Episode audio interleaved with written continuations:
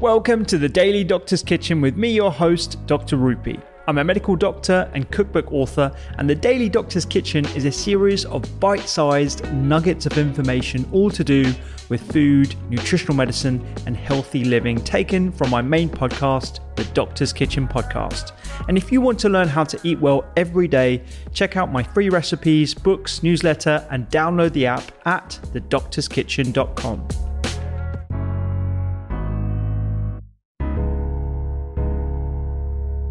Let's start with probably one of the most commonest things that you deal with stones.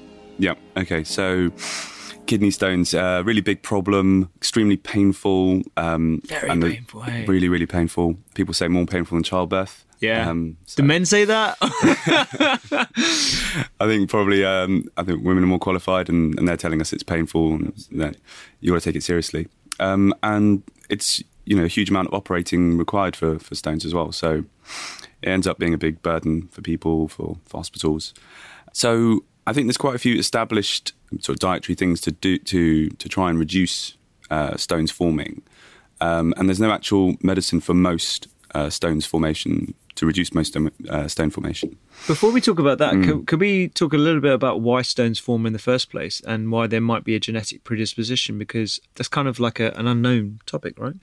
Yes, I think it is a bit unknown. I think there's a predisposition, like you, exactly like you said, Mm. and if your parents have uh, stones, then you're 20% more likely to have stones. But a lot of people just have them without that, and, there, and there's no real known cause for most common types of stones. Um, there's a few, like the weird and wonderful types, that are you, you know you have um, some sort of gene abnormality, and then you'll you'll form those throughout your life, maybe Yes. even from childhood.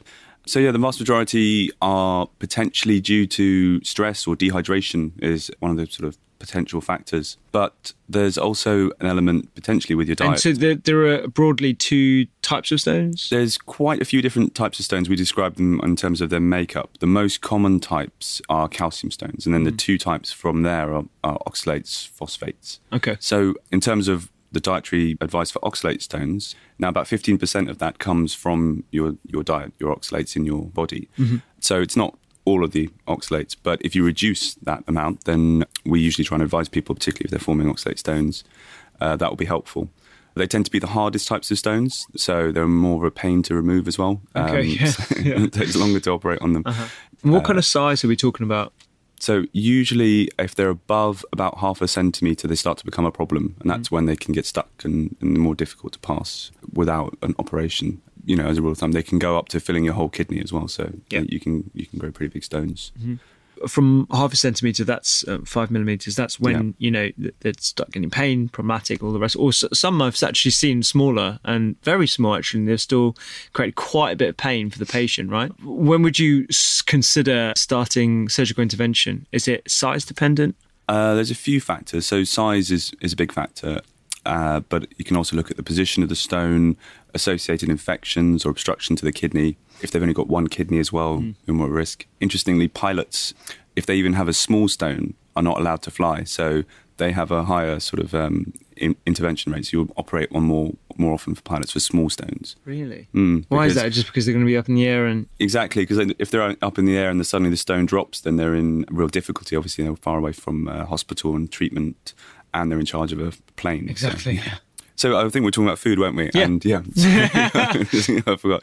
The uh, the low oxalate diet is one thing we uh, we were talking about. So if you do get those oxalate stones, and people always ask me, like, you know, patients say, well, what is an oxalate? And we tend to say it's a range of things that can be affected. So tea and coffee, Mm. certain nuts, rhubarb, for example, spinach. Yeah. So it's it's a tricky one to avoid. It and is, what, yeah. What we tend to do is just say, look, are you eating maybe five bags of this type of nut every day? Because that, that could be why you're getting these Yeah. oxalate stones, Yeah. uh, rather than saying try and cut out specifically these things.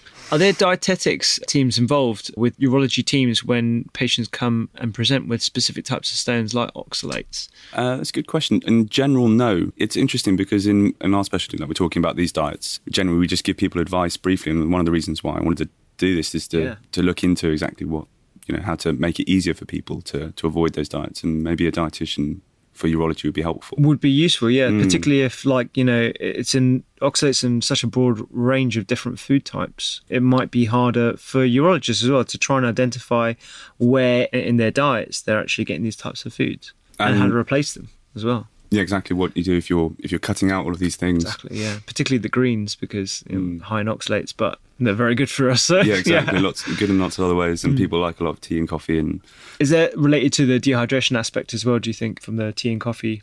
I think we ask people when we say to just to be hydrated, we ask them to drink about three liters of water a day. So that's above the normal amount that anyone would drink, and it's quite hard to do. Um, Absolutely, yeah. It really is hard to do, and they need to be drinking it throughout the day. Yeah. So, you can't just have three liters in the morning.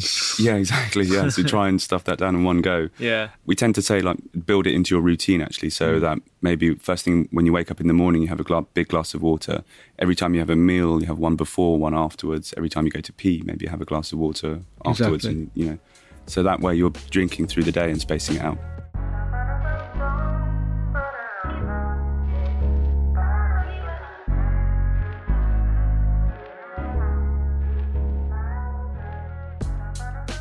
I hope you enjoyed today's Daily Doctor's Kitchen. The Doctor's Kitchen podcast is where I discuss multiple topics around nutritional medicine and well-being with experts and researchers from around the globe. And you can find me on social media at doctors underscore kitchen. Sign up for free recipes every single week at thedoctorskitchen.com. And don't forget to download the app. I'm Dr. Rupy. Have a beautiful day.